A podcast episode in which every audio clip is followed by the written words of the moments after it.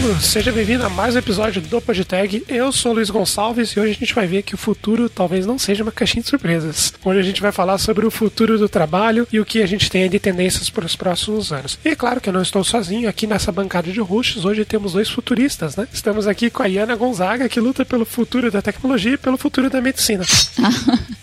Olá, tudo bem? Bom, será que nós vamos ser substituídos por robôs? Roger, Roger. Olha só, tomara que sim. Não, brincadeira. e também estamos aí com o Clécio Martinkoski, que tem o nome do futuro. Exatamente, Luiz. E vamos descobrir aí se o futuro do trabalho é não trabalhar, né, cara? Quem sabe os robôs fazem isso pra nós. Oh, no. Olha só. Ou eles nos substituem e trabalham por nós. Vantagem dos dois lados. Exatamente. E na nossa bancada de convidados, nós temos aqui duas pessoas muito especiais pra mim. Estou aqui com a Karine Silveira, que é diretora de operações do Impulso Team. Bom dia, Karine. Oi, gente. Eu já estou dentro do modelo do Hollywood Model de trabalho, então vamos falar um pouquinho sobre isso. Olha só, na capa tem que ter um ator de Hollywood, com certeza. e também estamos aqui com o CEO da Impulso, Silvestre Mergulhão. Bom dia, Silvestre. Bom dia. Tomara que a gente fique sem trabalho pra ficar só bebendo cerveja. Olha só. Seria um sonho. Não me crie esperanças. Acho que tem muita gente já vivendo futuro trabalho, então.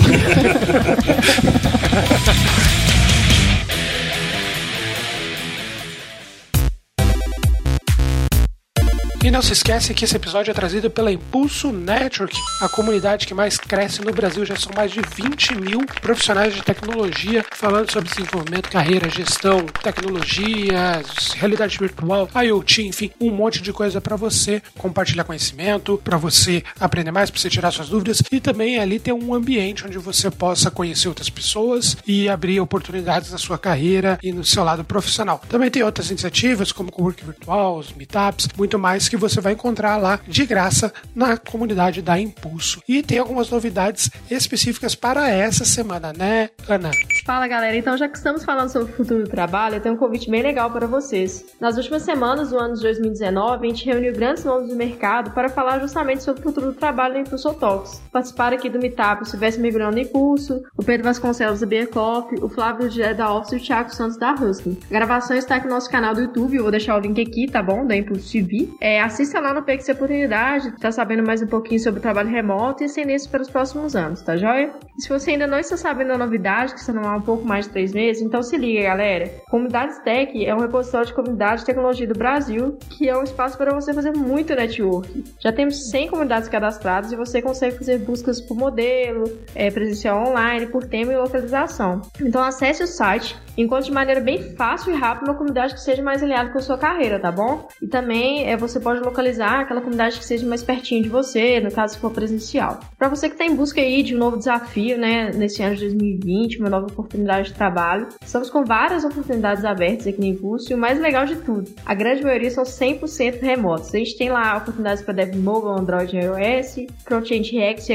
HTML, CSS, para os backends Ruby e Java, tá bom? Então corre para se candidatar e venha construir o futuro do trabalho conosco. Então é isso, não perde tempo e corre lá no nosso site. Você vai achar o link, ou se você estiver vendo aqui no agregador, vai ter o link direto para a comunidade da Impulso. Faz seu cadastro ali, é rápido, fácil e 100% gratuito. Você vai curtir. E falando de comunidade, não esquece de entrar também na comunidade do PodTag, onde você fica sabendo em primeira mão nos episódios. Pode participar de discussões, de ações que a gente faz. Volte e meia a gente acaba pedindo ali alguma dica, alguma coisa. Então é bem legal. Se você quiser também falar de séries, de filmes, de jogos, a nossa comunidade está lá. É só acessar podtag.com.br e lá em cima você vai clicar em comunidade do Discord. Você vai receber o convite na hora para entrar na comunidade de podcast do PodTag. Beleza? Vamos pro episódio?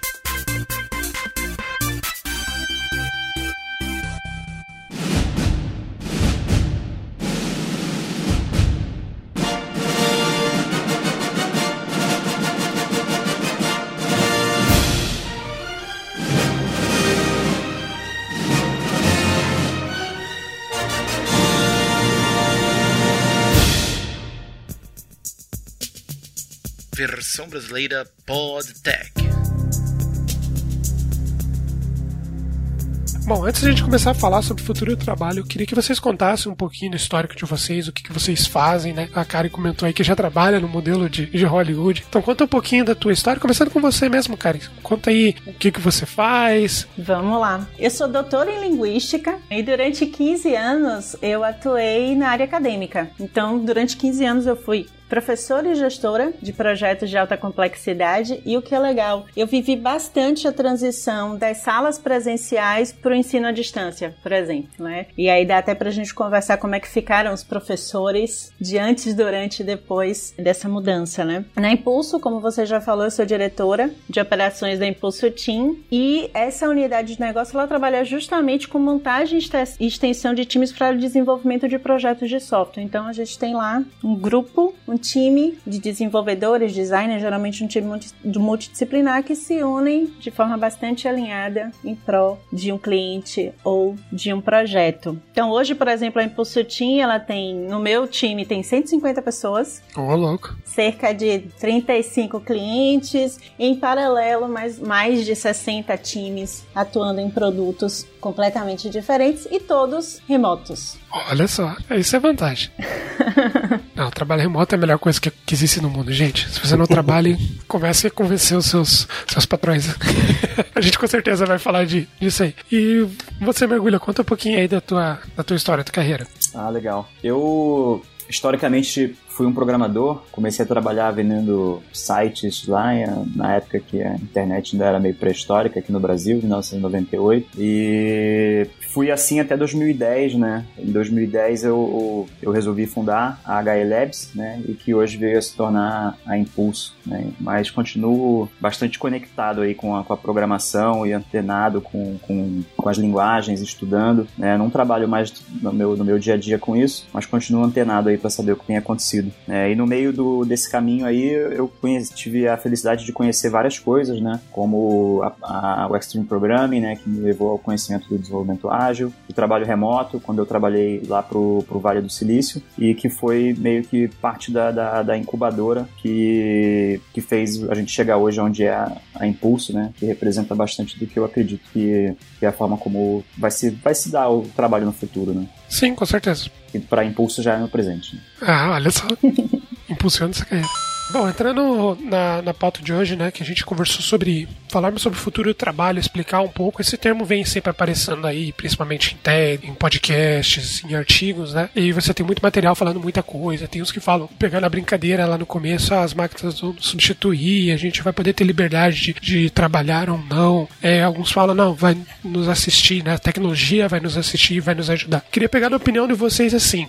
O futuro do trabalho, pelo que geralmente tem, realmente está relacionado somente à tecnologia? Ou tecnologia é um fator do que vem do futuro trabalho? Como que vocês veem essa relação é, trabalho versus tecnologia? É, sim, eu acho que para mim o futuro do trabalho está bem conectado com tecnologia. Né? Se a gente olhar, chegamos um momento que a gente consegue trabalhar facilmente em rede. Né? A tecnologia democratizou informações né? e, e problemas também, né? de certa forma. A gente tem acesso a problemas que estão acontecendo em diversas áreas, em lugares completamente diferentes e sendo resolvidos por pessoas diferentes, né? Então, por exemplo, tem até um exemplo interessante, e aí pegando um pouquinho do. Talvez a Iana fale um pouquinho sobre isso. Pessoas que têm determinados sintomas, doenças que estão, de repente, sendo diagnosticadas localmente por um médico, por um grupo de médicos, e esses médicos não conseguem resolver, por qualquer que seja a razão. E hoje as pessoas trocam informações no mundo inteiro, né, sobre diagnósticos e sobre seus sintomas e isso foi proporcionado pela tecnologia. Né? A gente vê também, por exemplo, no mundo da alimentação, cada vez mais as pessoas trocam ideias de como estão cuidando do seu corpo e trocam informações e que vão muito além, por exemplo, de um diagnóstico local. Então, isso, por exemplo, foi proporcionado pela tecnologia, né? Essa informação em rede, esse, essa troca de conhecimento em rede. Ao mesmo tempo, conectou pessoas. Então, pessoas com propósitos semelhantes é muito mais fácil você dialogar, discutir, pensar soluções hoje, tudo isso proporcionado pela tecnologia. Flexibilizou também a forma de trabalho, né? O próprio trabalho remoto. Então hoje você tem mobilidade, tem ferramentas suficientes de suporte para você poder trabalhar, principalmente trabalho do conhecimento de qualquer lugar. Então eu vejo que sim, o futuro do trabalho ele está relacionado fortemente com o avanço da tecnologia. Enquanto meio, não necessariamente enquanto fim, né? Sim, sim, sim. Tecnologia enquanto meio. Exatamente nesse tópico até que eu queria entrar a respeito da relação entre a tecnologia enquanto meio e enquanto fim. Porque a gente vê muito disso acontecendo essencialmente na área de tecnologia como fim. É, a tecnologia como meio sendo aplicada nessa área, meio que está começando ali, né? Mas como que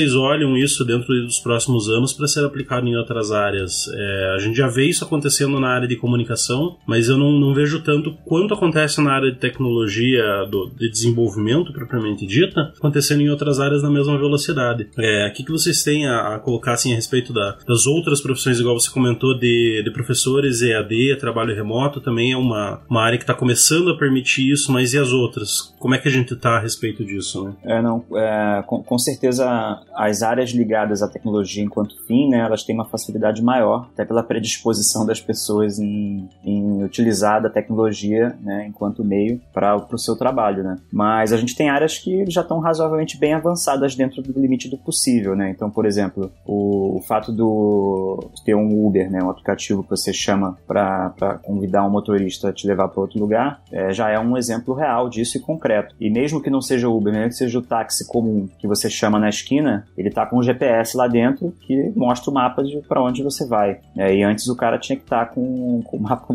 não sei se vocês já viram aquela a piada que tem lá com os caras de Londres, né? Porque o cara se tornar taxista efetivo em Londres, ele tem que decorar o número de não sei quantas mil ruas. é um negócio surreal, assim, pra ele ser aprovado como taxista em Londres, sabe? É um negócio bem meio regulado lá, o negócio é sério. É, aqui no Rio de Janeiro é muito mais bagunçado, por exemplo. Mas o cara. Não ia ser tão fácil aqui, né?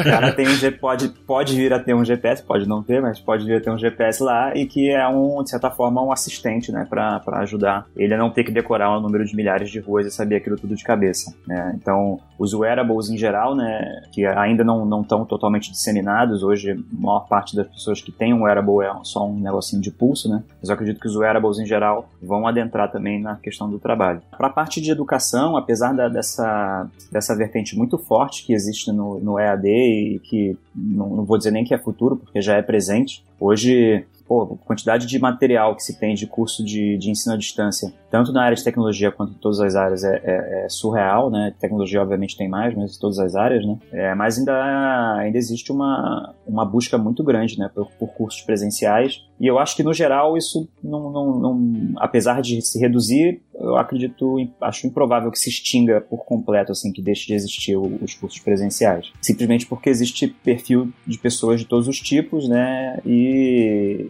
e o trabalho presencial ainda tem um valor bastante relevante, né? Você estar tá do lado da pessoa, poder sentir, nem que seja a respiração dela, faz uma, uma diferença na, na relação ali, né? Eu, por exemplo, eu fiz a minha pós-graduação EAD e eu foi uma baita pós-graduação, professores excelentes. Eu tive troca de experiência com gente do Brasil inteiro, então quando eu apresentei o TCC, eu tive que me deslocar até a cidade da pós-graduação. Conheci todos os colegas, foi uma baita experiência, foi muito legal. E é interessante porque eu me lembro bem, né? Eu, eu atuava na área de EAD e a discussão era com o advento do EAD e os vídeos e todo esse arcabouço de ferramentas, os professores deixariam de existir, não seriam mais tão necessários, né? Então aquela discussão na época era bem forte e hoje a gente vê, quando eu olho o dia a dia, nunca tivemos tantos professores, nunca tivemos tantos conteúdos, né? Então, se a gente olha rapidamente é, no YouTube, a gente tem professores de filosofia, de engenharia, de física, de química,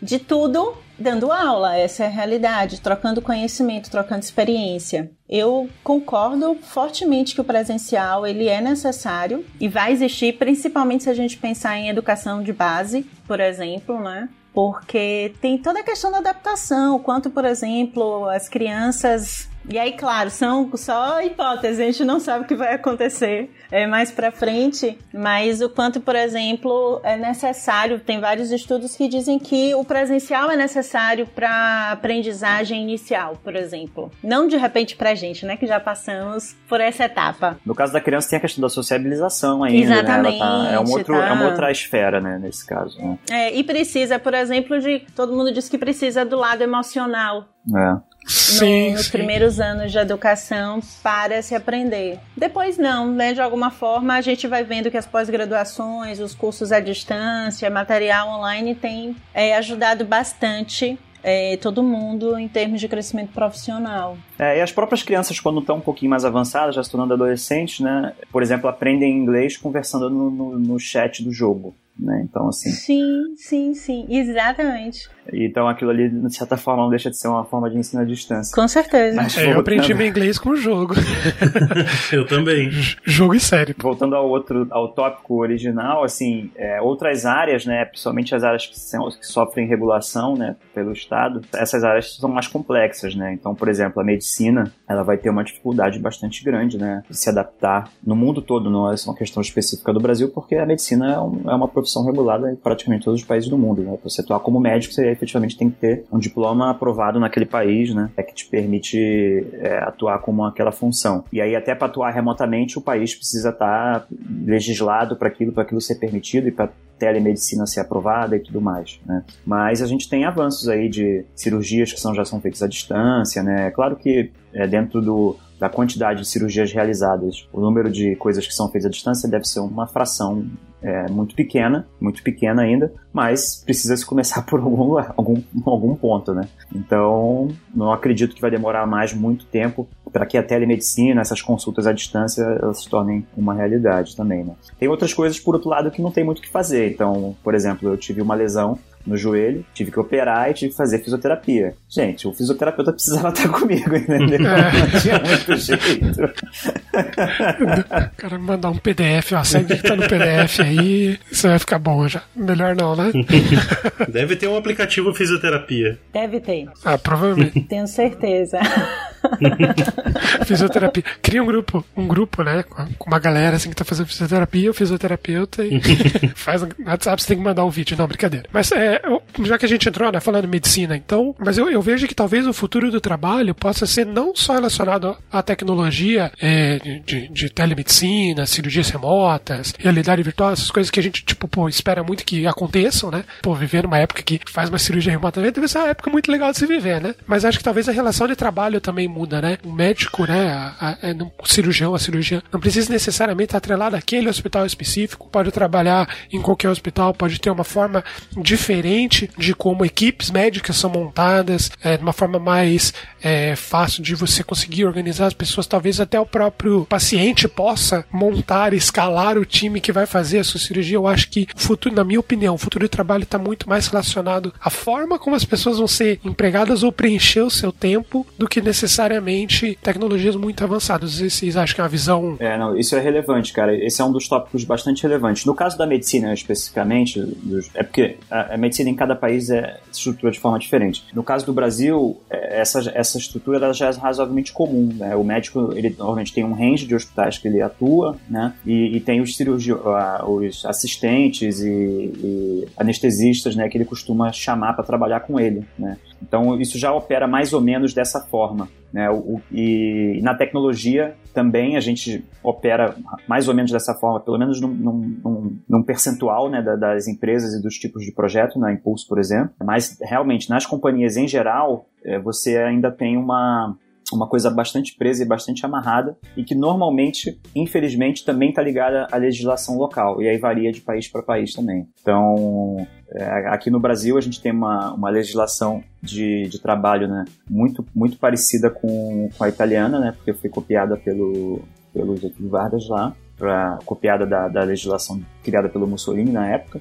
E, e que em geral é razoavelmente parecida com todo o resto da Europa, pelo menos da, da, da Europa da zona do euro, né, e que é totalmente diferente, por exemplo, da, da forma como, como a legislação americana, norte-americana funciona. E não tem certo, não tem errado, uma de um jeito, outra de outro. A grande questão que, que eu gosto sempre de contestar é o quanto que as pessoas têm ou não têm autonomia. Então, eu acho que a legislação ela deve proteger sempre as pessoas, mas ela também deve proteger as pessoas dos seus próprios interesses. Então, se eu não tenho interesse em ser protegido por uma legislação, eu devo ter o direito de não ser protegido por ela, né? seria bom? E aí é, o, é a minha crítica normalmente à, à legislação brasileira é essa. A respeito dessa questão da legislação, até um ponto que, que eu queria trazer também a respeito do, do quanto que vocês acham que a, a visão legislativa, né, a, o impacto do governo, as regulações, elas impedem que o trabalho, que o futuro do trabalho efetivamente chegue, né? Quanto que elas retardam isso. Porque, justamente, a gente tem aqui no Brasil, eh, se eu não me engano, até recentemente a gente não tinha nem regulação de alternância de horário de trabalho, né? Agora que a gente tem. E a legislação é uma coisa muito mais lenta do que o próprio dinamismo no mercado. Então, como é que vocês olham aí o impacto da legislação sobre o processo de adoção desse trabalho do futuro? Seja ele em tecnologia ou em outras áreas, né? Remoto ou não, mas que, que tem essa maleabilidade, essa diferença do processo. É, esse é um tópico legal, né, cara? Porque a legislação, né, normalmente ela tem uma boa intenção, né? Você, quando,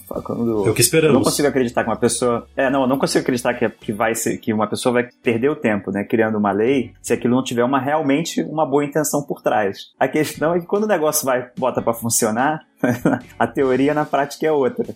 Né? Sim. Então, eventualmente, você cria uma legislação que teoricamente seria para proteger, né? que teoricamente seria para fazer avançar, que teoricamente seria para aquilo, mas quando você bota para rodar, você vê que o, o, efeito foi oposto. Né? E aí, infelizmente, o dinamismo para depois mudar isso é, é, bastante ruim, sobretudo no Brasil em específico. Né? E não é de hoje isso, isso aí é de décadas, no plural. Sim. É, então, sim, a legislação ela atrapalha bastante, bastante o, a forma como as pessoas se relacionam, basicamente, né? E aí, por consequência, as empresas com as pessoas, né? Porque a empresa nada mais é do que um monte de gente trabalhando junto, né? Então, empresa e pessoa é quase a mesma coisa.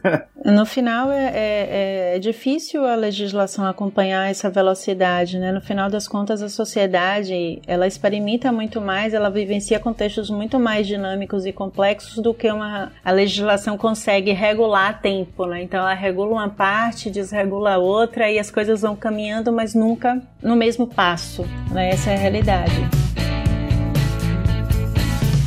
Pessoal, quais são os modelos de trabalho hoje, na opinião de vocês, que representam o futuro do trabalho? E eu fiquei curiosa desde o começo do episódio sobre o Hollywood. Como é que funciona? Pô, olha, olha só que legal, cara. Essa pergunta é, é interessante pelo seguinte: lembra quando, pelo menos eu estudei na escola, acho que todo mundo aqui deve ter estudado, a época das artes, né? Você tinha, sei lá, período pré-arte pré-histórico, não sei o que lá, e depois barroco, é, renascentista, moderno, pós-moderno, tem pós-moderno, cara? Me corrija aí se eu estiver errado, sei Deve lá. ter, tem pós-moderno, contemporâneo. Isso, é, é, contemporâneo, tá certo, esse, esse era o termo. Acabamos tudo no filtro do Instagram. Exato. É. Exato. Então, é, a, aí o que acontece? Você, você, vai olhar a história da arte, né? No, olhando para trás, aí você, você, claramente identifica né, esses padrões. E aí você tem o estilo pós-moderno ou, ou, contemporâneo, que é, foda-se, não tem padrão, sacou? Cada um faz o que quiser. Faz do jeito que quiser. Se você quiser seguir o que é barroco, o que é renascentista, ou o que quer que seja, faz do jeito que você quiser, tá bom. Vai ter gente que vai gostar disso aí, tá tranquilo, entendeu?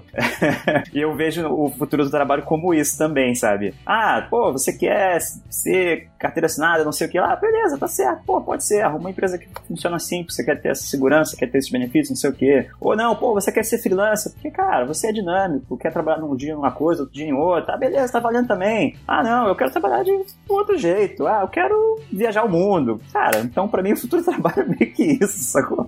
Qualquer jeito tá certo, entendeu? Desde que você tenha escolhido ele e, e esteja tudo bem para ambas as partes. para você e pra parte com a qual te relaciona, que te contrata, te paga, né? Então eu vejo o futuro como isso e aí, pegando um pouco, mergulhou o que você falou, é muito aquela ideia de não tenha uma, tenha uma carreira, não tenha um emprego, né? Então, é. é muito mais você ser um profissional com um conjunto de habilidades que consegue se, a, se adaptar ao que você deseja naquele momento, porque a gente vai mudando, né? As pessoas vão mudando, os contextos vão mudando. E eu acho que a ideia do, do Hollywood Model é muito isso, né? Muito focado em ter uma carreira, seja um profissional com um conjunto de habilidades legais, tenha uma network, né? Saiba exatamente no que você quer trabalhar em determinado momento da sua vida, né? E não foque em um emprego porque é o que a gente está falando, né? A variabilidade das coisas. A gente não sabe no futuro quais empregos vão ficar, quais vão deixar de existir, né? Mas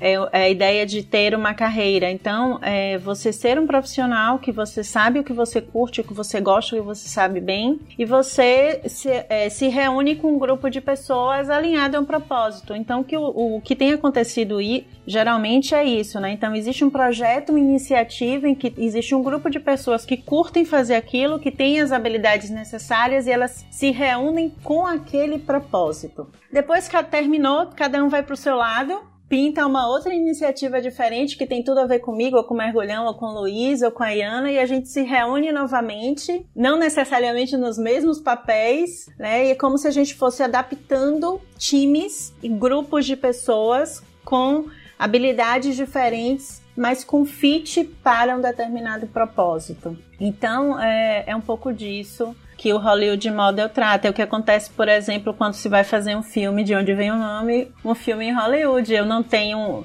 um contrato de 10 anos com o diretor X ou Y, eu tenho um contrato por iniciativa. Então eu quero fazer aquele filme, eu contrato o diretor que eu acho melhor para aquele contexto, a atriz que eu acho melhor para aquele contexto, os produtores para aquela iniciativa. Depois todo mundo se separa, se conheceu, montou-se ali uma network e vamos cada um para iniciativas diferentes ou até para é, separados ou juntos em uma nova iniciativa. É, exato. Então é um pouco disso que tem acontecido em Mas em outro contexto já, daí, né? Sim. É, exato. É. O, o, o, Hollywood Model, que é esse modelo, ele funciona bastante para esse tipo de projeto. Uhum. Né? É, então, o contexto de um filme, né, o, que, é um, que é um projeto que vai durar ali um ano, um ano e meio, dois anos talvez, se for uma coisa bastante elaborada, e, e, que, e que vai precisar de diferentes skills né, de profissionais ao longo do tempo. Né? Por exemplo, depois que você executou toda a filmagem, você não precisa mais dos cameramans, eles foram liberados para fazer outra coisa. Você não precisa mais dos atores, aí você vai para a parte só de edição ou, ou só de finalização, enfim.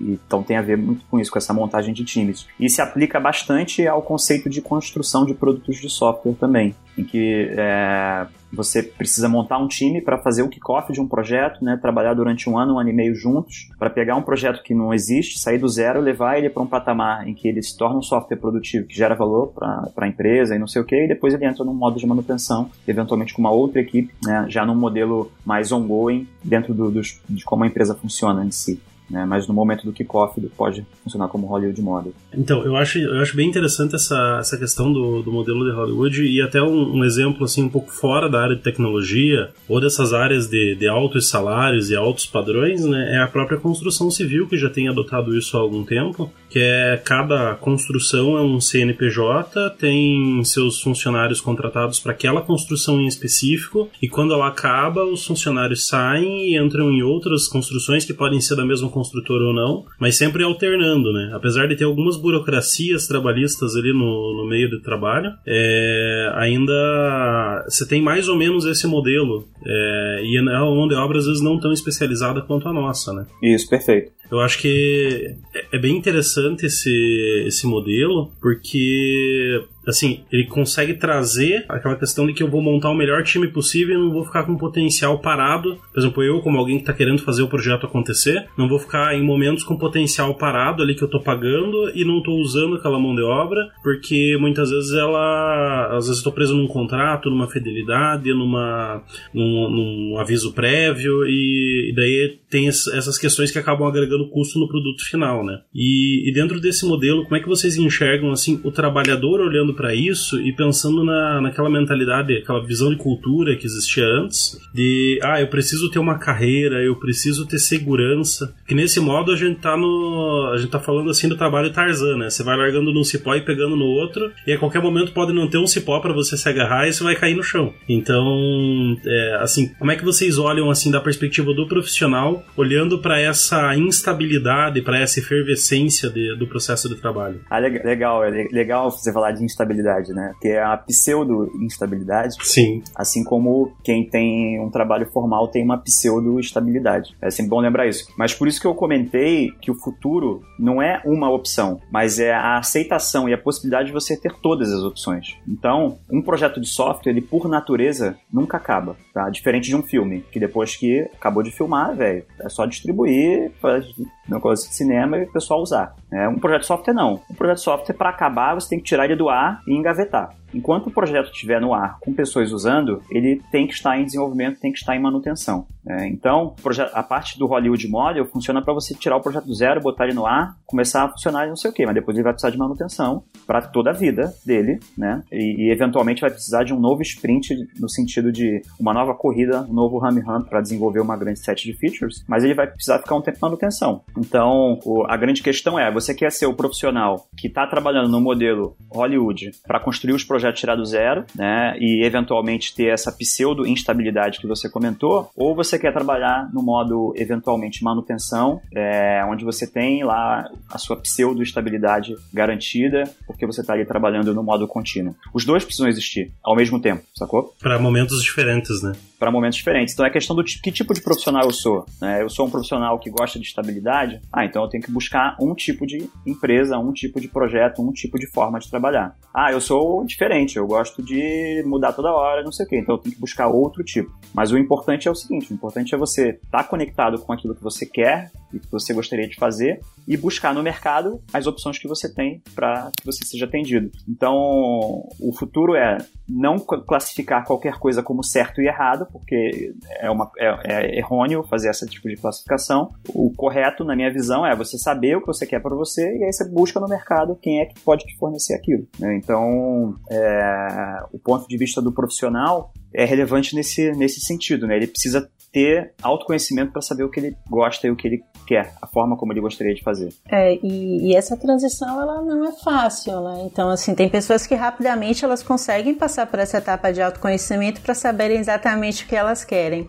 Outras não. Outras, por exemplo, vão vivenciar durante um tempo uma, um, uma forma de trabalho, depois é, buscar outro. Mas é, no final das contas é tudo a questão do alinhamento de propósito, não é o que, que você quer, o poder de escolha. Essa é a realidade. Então, por exemplo, quando a gente pensa, quando eu penso, por exemplo, na Impulso Team hoje, e em empresas, vou usar tradicionais entre aspas, de desenvolvimento de software, eu viraria para o mergulhão e diria assim: mergulhão, segunda-feira você está trabalhando no projeto X. Sim, ele tem um poder de escolha. Ele vai descobrir lá na segunda que projeto é, que time é, o que, que qual é o produto que eles vão fazer. Quando eu olho por exemplo, por modelo Hollywood Model que a gente faz, o, o Hollywood Model que nós fazemos hoje na Impulso Team é eu forneço opções para vários profissionais de tecnologia e eles me dizem o que que eles querem. E, e é interessantíssimo porque tem gente que vira para mim e fala assim, cara, eu não gosto de trabalhar com fintech porque eu não acredito em sistema financeiro, não curto. E ok, ele não vai trabalhar em nenhum projeto de fintech, mas gosta muito de projetos da área de educação.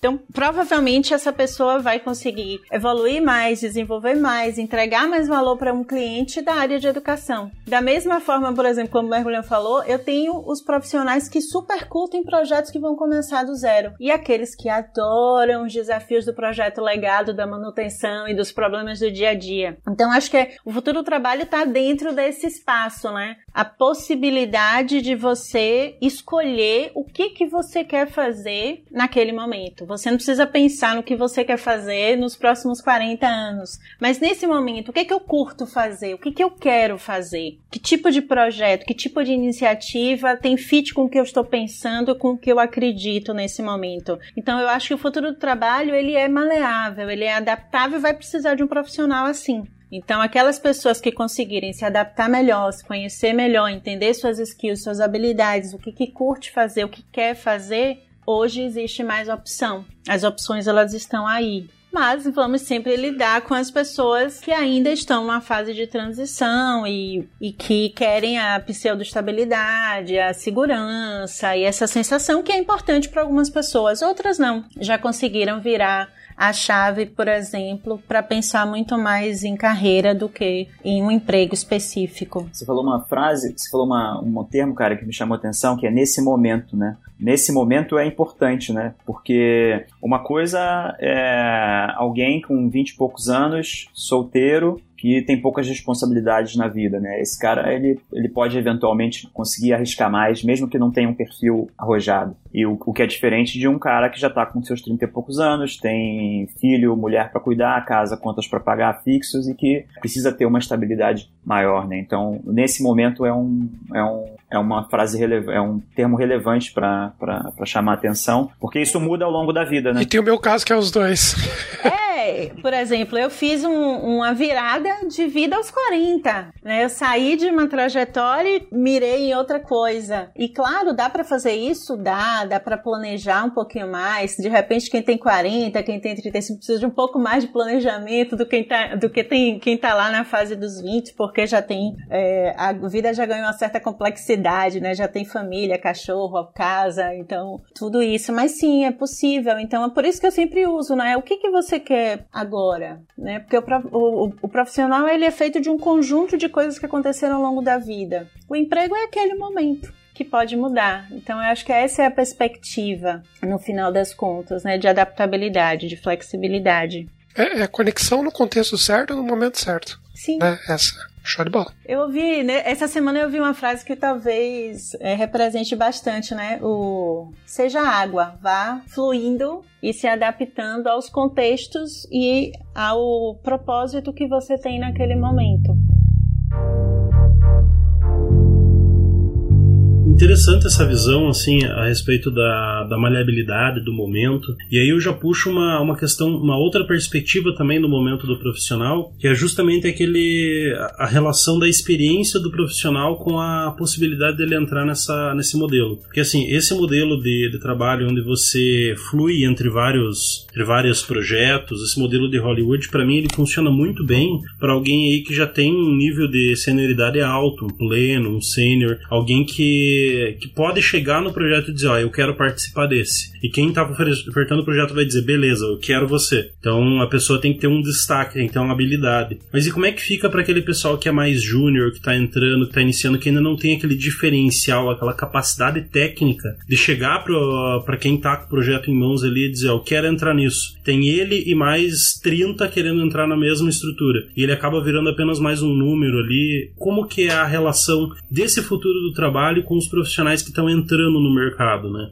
A gente tem um caso legal para comentar aí, né, cara, de um cliente nosso que está contratando um monte de gente júnior. Sim, sim. Acho que é legal contar. Essa questão do, do perfil júnior é interessante porque essa montagem de time ela não é, ela não é só unilateral, né? Não é só o profissional que diz, cara, eu quero, eu posso, né? Existe também, no, especificamente no caso da Impulso, a gente tem uma análise desses, dos perfis, né? Conhecer as pessoas, conhecer a nossa rede. Então, é, é meio que dos dois lados. Né? Da mesma forma, por exemplo, que parte da pessoa dizer, olha, curti bastante essa proposta, parte de nós também analisar é, a nossa network, as pessoas que a gente conhece, as pessoas que estão próximas a nós e pensar, poxa, mas eu acredito que é, esse perfil, esse profissional mesmo júnior, ele vai agregar valor. Porque em uma iniciativa a gente tem vários tipos de atividades diferentes, né? Então é entender a iniciativa, o que necessariamente ela precisa, que tipo de demanda é, quais são os profissionais.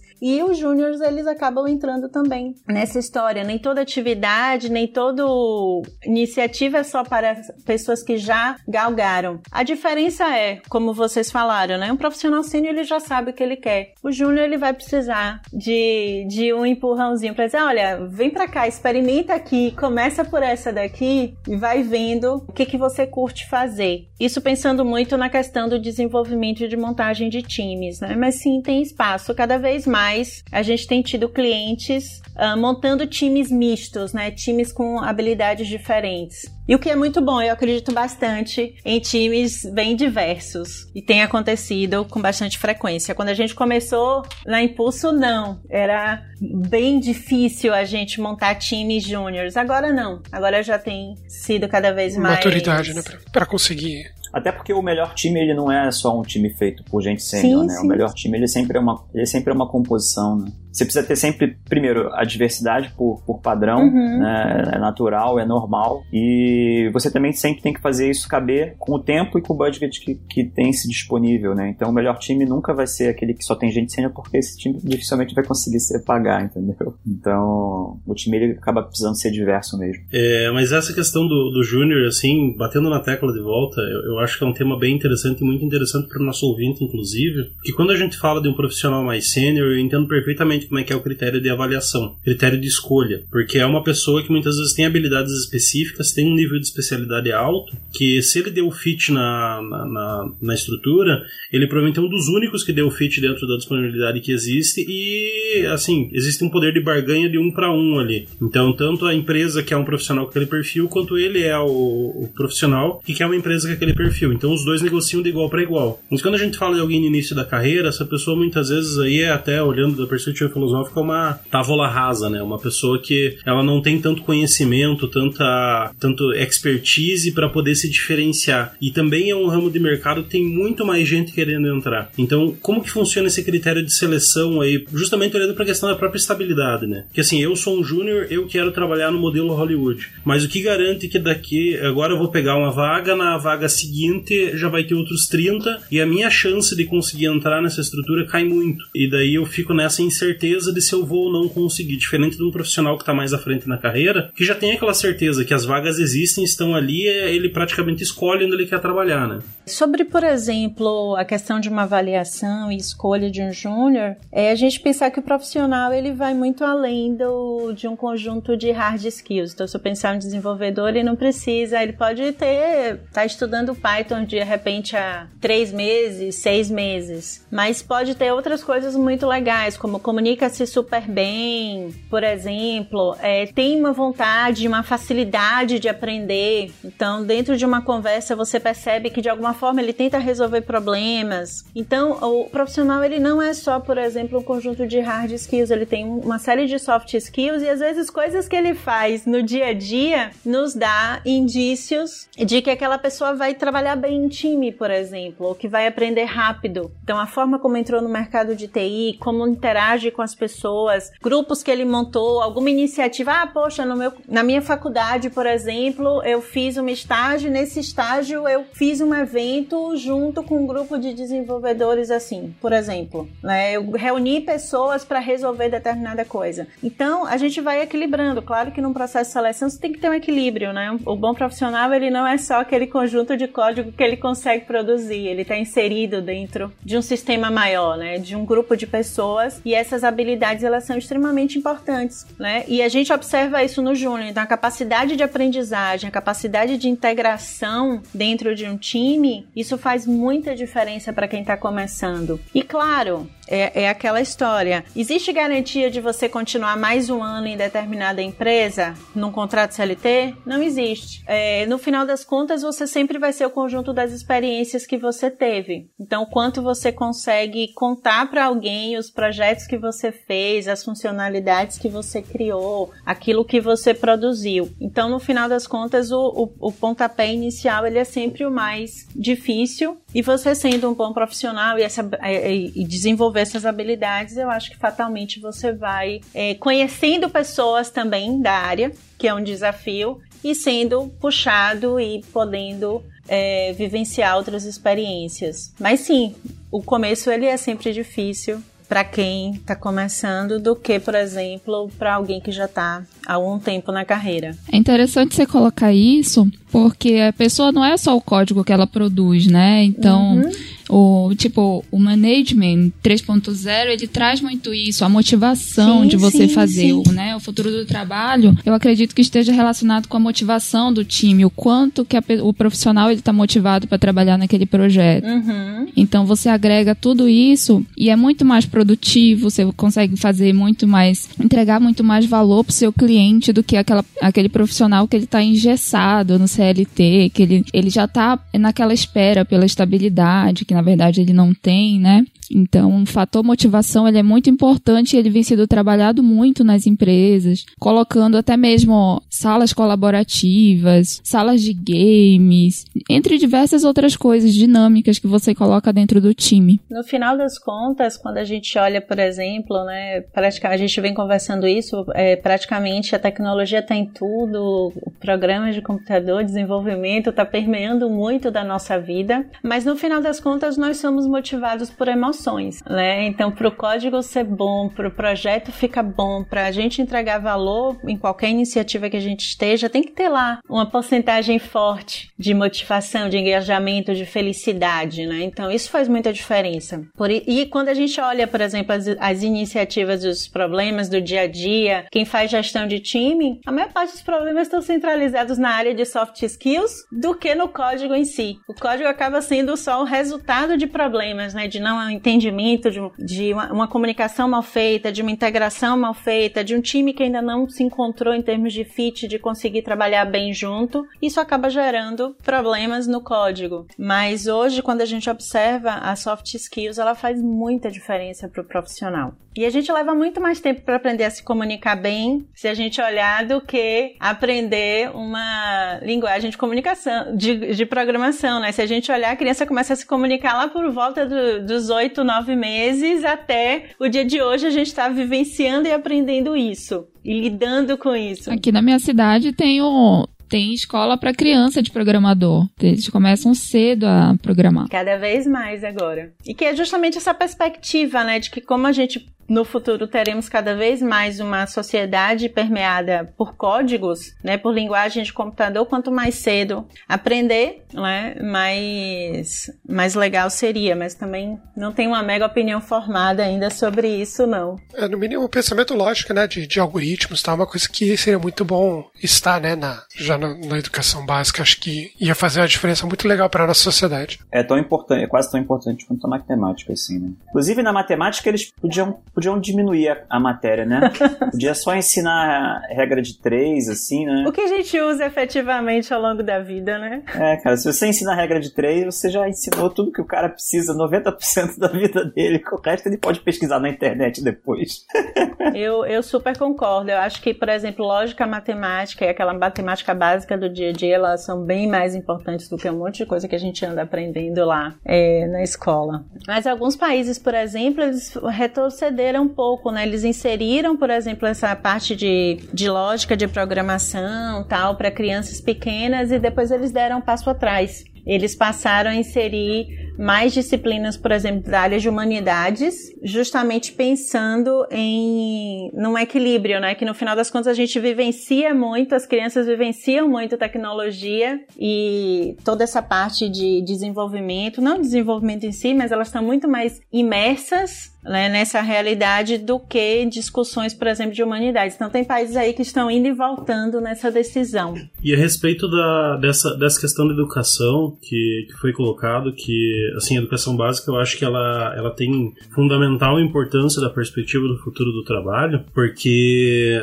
se você for pensar um profissional desse que ele é mais, que, que ele oscila entre empresas e que muitas vezes ele não, com toda certeza não vai estar protegido por uma CLT, protegido ou forçado, seja perspectiva que for, né, mas é, ele não vai ter uma legislação que vai fazer uma questão previdenciária, que vai dar certas garantias para ele. Aí entra muito a importância, inclusive, da educação financeira né? Que é, é, essencial quando a gente pensa no futuro do trabalho, porque invariavelmente você vai ter que cuidar da própria previdência, você vai ter que ter a, a estrutura de, de poupança, de segurança, para você poder garantir tua vida, né? E isso é uma coisa que culturalmente no Brasil é muito fraco ainda, né? Sim, verdade. Sabe que eu acho esse negócio meio ovo a galinha, sabe? O que, que acontece quando você cria um filho super protegido? Ele vira um adulto mimado. E aí é meio que o ovo a galinha, mas ele é mimado porque foi super protegido ou ele foi super protegido e aí virou mimado? Aí você nunca sabe qual é a resposta, né? E no Brasil eu acho que acontece a mesma coisa, sabe? Com essa questão da educação financeira. Por conta de um, décadas e décadas de super proteção, aí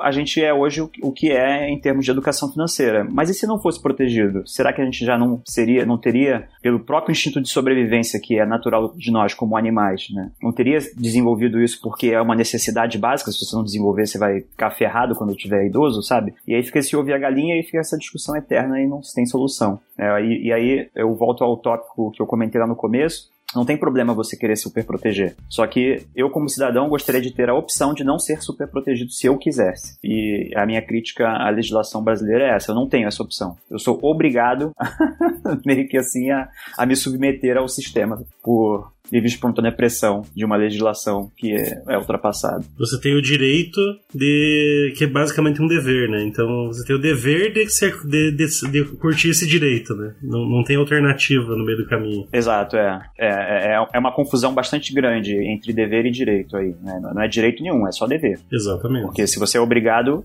não é direito. Né? Direito é aquilo que eu posso ou não posso, né? se eu não quiser ou não quiser. É interessante, mas falando um pouco de educação básica, ou seja, educação de forma global, um, um, ponto interessante é que hoje a nossa educação ela, ela é linear. Ela é focada em pensamento linear. Ela, é, ela entende que em determinado momento uma criança vai escolher a área que quer atuar, a profissão que quer fazer e ela vai se preparar para passar a vida ali dentro daquela perspectiva. Porque o escolher não é fácil também, né? A gente precisa, pensando que no futuro do trabalho a gente vai ter escolhas, opções é que a cada momento eu vou ter que pensar, e aí, cara, o que, é que eu quero fazer agora? Né? Qual, o que, onde é que eu quero investir meu tempo? Né? O meu conhecimento nesse momento. Isso é algo, por exemplo, que a nossa educação ainda não consegue fazer com as crianças. Eu estou falando de educação de forma geral, eu sei que tem algumas escolas com iniciativas bem interessantes, né? Uhum, mas no todo, né? Que promovem essa habilidade, mas não é algo que, uma habilidade que é trabalhada na nossa educação hoje. É impossível não falar hoje aqui o futuro do trabalho e não citar o trabalho remoto, né? Então, o que, que vocês acham para o futuro desse tipo de alocação?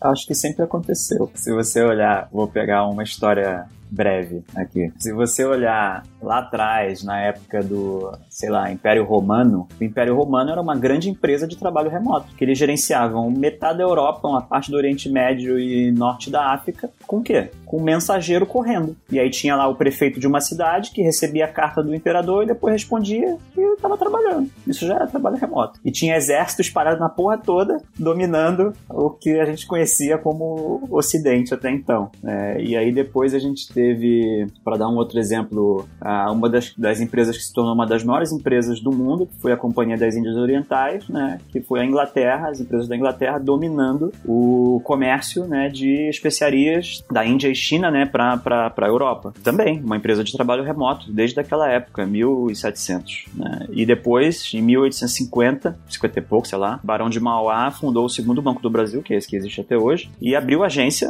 no país inteiro, em quase todas as capitais, além de Nova York, Buenos Aires, enfim. E, e você acha que o quê? Que ele gerenciava isso tudo com carta.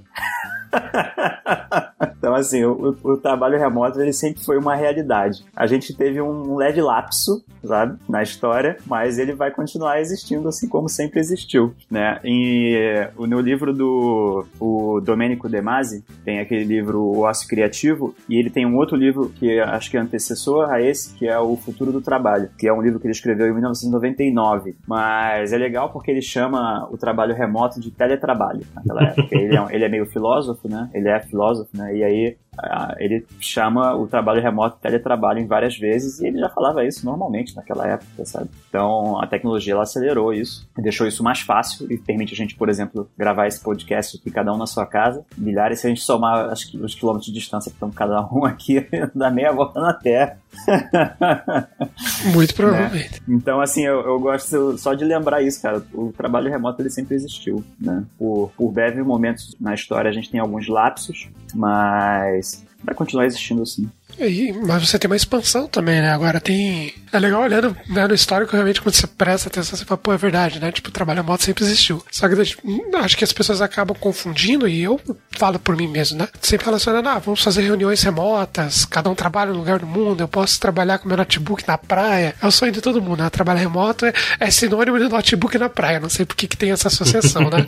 Mas é muito legal de ver que tem áreas que estão começando a olhar agora para esse tipo de alocação e pensando, pô, por que que, a pessoa precisa estar aqui no meu escritório fazendo trabalho que ela poderia de fato estar fazendo na praia, se ela quisesse? Tipo, o que interessa é a pessoa estar tá fazendo o trabalho, estar fazendo bem feito e, e dentro do que, que, que tá no dia dela e a aceitação, né, também desse tipo de, de alocação tem sido um pouco mais, mais frequente em algumas empresas. Eu lembro que eu tive discussões com alguns gestores ao longo das 400 empresas que eu já passei, onde, não, não, e o trabalho remoto? Não, que coisa de vagabundo. A pessoa fica assistindo Netflix em casa casa e não vai trabalhar. Tipo, não, o pensamento não é esse. O trabalho remoto, e a gente até teve um episódio sobre especificamente trabalho remoto. O trabalho remoto tá, tá ligado a processos remotos, né? Onde você não necessariamente a pessoa estar trabalhando em qualquer lugar, mas a, a empresa e o processo ser desenhado de forma que possa ser feito de qualquer lugar, né? Eu acho isso uma, uma coisa que é bem legal, que assim, dá pra ver que as empresas têm adaptado pensando nisso, né? Acho que até por redução de custo também.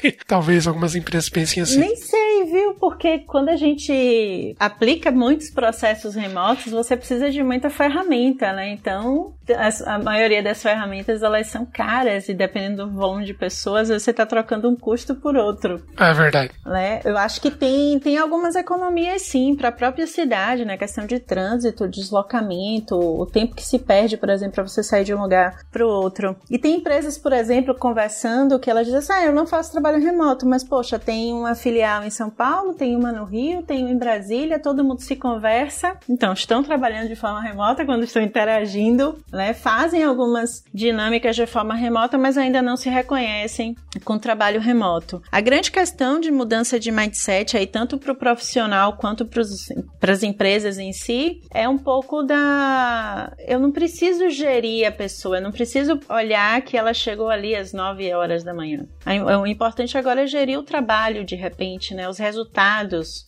que essa pessoa é, fornece. E isso é uma mudança de mindset que vai cada, tá cada vez mais forte tanto para as empresas, né, quanto para os profissionais e muito impulsionado pelo mercado. No caso de tecnologia especificamente, impulsionado pelo mercado, né? Os profissionais, eles estão podendo escolher entre oportunidades e iniciativas presenciais e oportunidades e iniciativas remotas. E aí eu brinco muito que o mundo ele tá cada vez menor, né? Cada vez mais você consegue conhecer muito do mundo, você consegue viajar fácil. Por que, que eu preciso morar minha vida inteira em uma mesma cidade, em uma mesma casa, né? Ou trabalhar em uma mesma empresa? E eu acho que o, o trabalho remoto ele vem proporcionando isso, né? Mais uma vez, o futuro do trabalho, opções, não é? E o mercado ele vem sentindo isso. Né? Eu posso trabalhar em qualquer empresa do mundo, eu posso trabalhar de qualquer lugar do mundo. É, o mercado, da forma como você descreveu, né, cara, gera concorrência, né? Exatamente.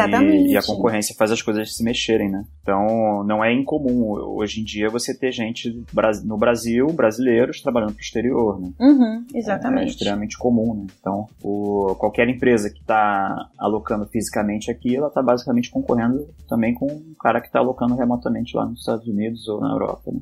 E são experiências bastante positivas e engrandecedoras, né? A primeira vez que eu, que eu trabalhei remotamente foi, foi para uma empresa nos Estados Unidos, né? E eu nunca cheguei a visitar a sede da empresa. Trabalhei três anos e pouco, de 2006, 2007 até 2010 lá. Essa questão do, do trabalho remoto, da perspectiva da, da empresa, até como o Luiz falou, ah, o cara vai ficar vendo Netflix. Acho legal primeiro fazer a distinção do, do remoto para o home office, né? Muitas empresas uhum. até adotam um remoto, mas é, não toleram o home office porque acham que a pessoa vai ficar assistindo Netflix enquanto trabalha. E eu acho que muito disso está aliado ao fato de que algumas empresas olharam para o remoto como uma redução de custo, de forma única e exclusiva redução de custo, e tentaram adotar sem implantar nenhum processo, nenhuma métrica, nenhuma ferramenta para gerenciar isso, e acabaram, como é de se esperar, né? Tendo péssimos resultados com isso. Então, eu acho que o grande problema hoje é uma questão cultural das empresas de entender toda a governança que eles têm que colocar em cima para poder fornecer o trabalho remoto como uma opção, né? Não é uma coisa simples do lado da empresa. Exatamente. Isso é um ponto bem forte, é isso mesmo. E fala, e fala no Netflix como se a pessoa fosse 100% produtiva às 8 horas do dia, né? Que tá lá sentada. Exatamente. A, a produtividade lá. Nossa, você, ah, você aguentaria ficar 5 dias da sua semana vendo Netflix 8 horas por dia? Não pergunte para mim. Depende, né? Se for, exemplo, vai sair de uma temporada nova de Game of Thrones, alguma coisa assim, é. até que. Velho, acho que eu não aguento nem. Acho que eu não aguento nem duas horas no mesmo dia.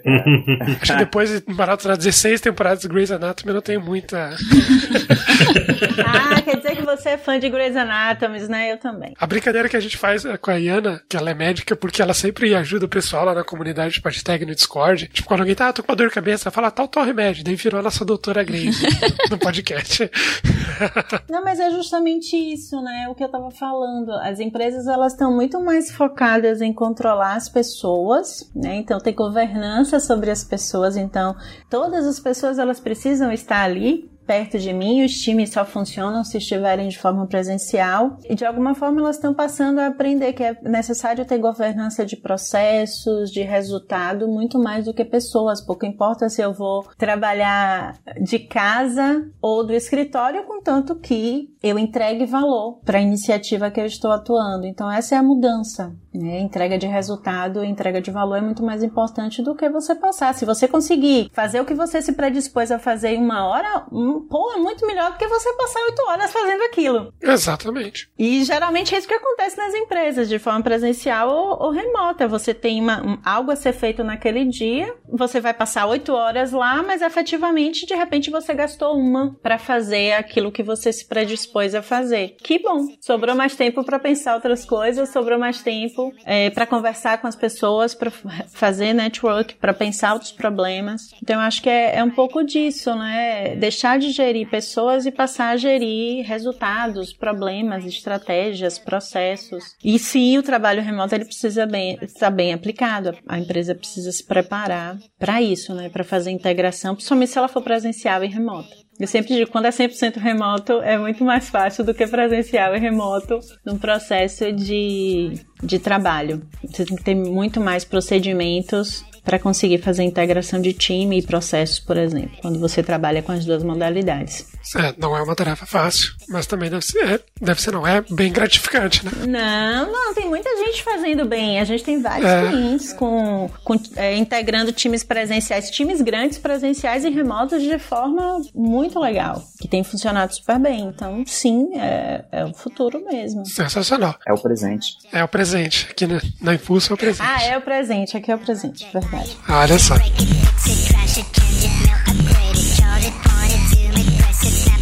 Pessoal, a gente até passou um pouquinho do, do horário previsto, mas eu queria fazer uma pergunta para fechar, assim, em poucas palavras. O que, que vocês veem que não vai mudar no futuro do trabalho do que nós temos hoje no nosso conceito de trabalho? Acho que a forma, a, as pessoas, né, as interações entre as pessoas, elas precisam continuar acontecendo, né? Seja presencial, seja remoto, com times fixos, com times variáveis, com times de horário fixo, com times de horário variável, a interação das pessoas ela precisa continuar existindo. Né? Então, isso talvez, isso é uma das coisas que eu acredito que não vai mudar. Não vai ser um robô, né? Que vai. Um chatbot que vai fazer. não vai, é. Nós, como seres humanos, ainda somos intrinsecamente seres sentimentais. Sim. para o bem ou para o mal, ou para qualquer coisa, então a gente precisa ter relações com outros seres humanos e, e, essas coisas precisam acontecer pro, pro, pro, trabalho efetivamente ser executado de alguma forma. Né? Show de bola. É, eu acho que a perspectiva de, de construção de habilidades, né, eu acho que não vai mudar. No final das contas, quando a gente olha para o passado, quando a gente não tinha planilha Excel, tinha um monte de gente lá no prédio sentado em várias mesas, fazendo análises manuais, usando a calculadora e lápis e borracha, e ainda assim eles entregavam valor. Então, eles tinham aquela habilidade que, por meio da tecnologia, mudou-se um pouco, bastante na verdade, mas eu acho que a construção de boas habilidades, de adaptabilidade, é, vai precisar continuar existindo, né? Novas profissões vão surgir algumas vão desaparecer, mas o mundo vai mudando e algumas funções e com certeza muita coisa nova vai surgir que a gente precisa muito mais de habilidades é, adaptáveis para que a gente consiga viver bem. Então, essa necessidade de bons profissionais com um conjunto de soft skills legais eu acho que não temos como deixar de ter. Não tem como abrir mão e é extremamente necessário, né? Afinal, os problemas vão existir e eles são resolvidos na maioria das vezes por pessoas. Então, hoje a gente tem um conjunto de problemas, daqui a 20 anos teremos outros problemas, né? A gente vai estar discutindo como é que a gente vai colonizar Marte, por exemplo. Né? O Elon Musk está aí com essa ideia. Então teremos outros problemas e as skills ainda serão necessárias e como o Mergulhão falou, a integração entre pessoas. A gente não consegue fazer nada sem pessoas. A gente precisa de comunicação, integração, sentimento. Espero que até lá a gente tenha uma impressora que presta e não trave. não, cara, que esquece a impressora. Pô. Pior que esses dias eu precisei imprimir um negócio. Eu falei, nossa, que raiva, cara. Será que no futuro alguém vai ter resolvido esse problema? A gente vai estar com outro problema, as impressoras vão ser 3D. Pois é, exatamente. Mas continuarão sendo impressoras. Vou continuar travando. Não. A diferença é que agora trava em 3D. Só espero que eles tenham pensado melhor essa questão, elas não travem, né? Pelo amor de Deus, por favor. Quem trabalha com isso. Já tem muitos anos com impressoras travando, então o problema é que, por favor, alguém resolva para que as 3D também não travem. Você pensar 200 anos atrás, era a pessoa que ia lá com o carimbo e imprimia, né? Tá, tá. A pessoa cansava, travava. Deve ser, né? É histórico. Deve ser, né, cara? E pense, datilografar uma página inteira, errar uma palavra e ter que datilografar tudo de novo. Nossa. Melhorou bastante, então é melhor a gente não reclamar da impressora que trava. Deus abençoe o Google Keep.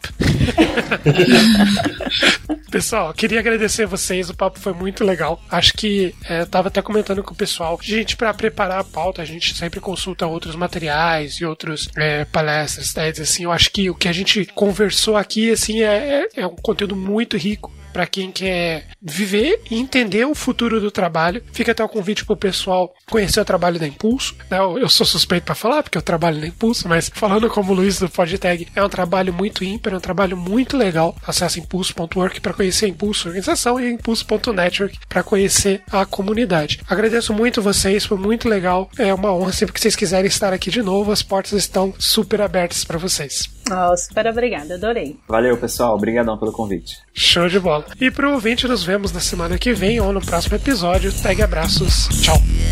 Technologic. Technologic. Technologic. Technologic. Este podcast foi editado por Aerolitos Edição Inteligente.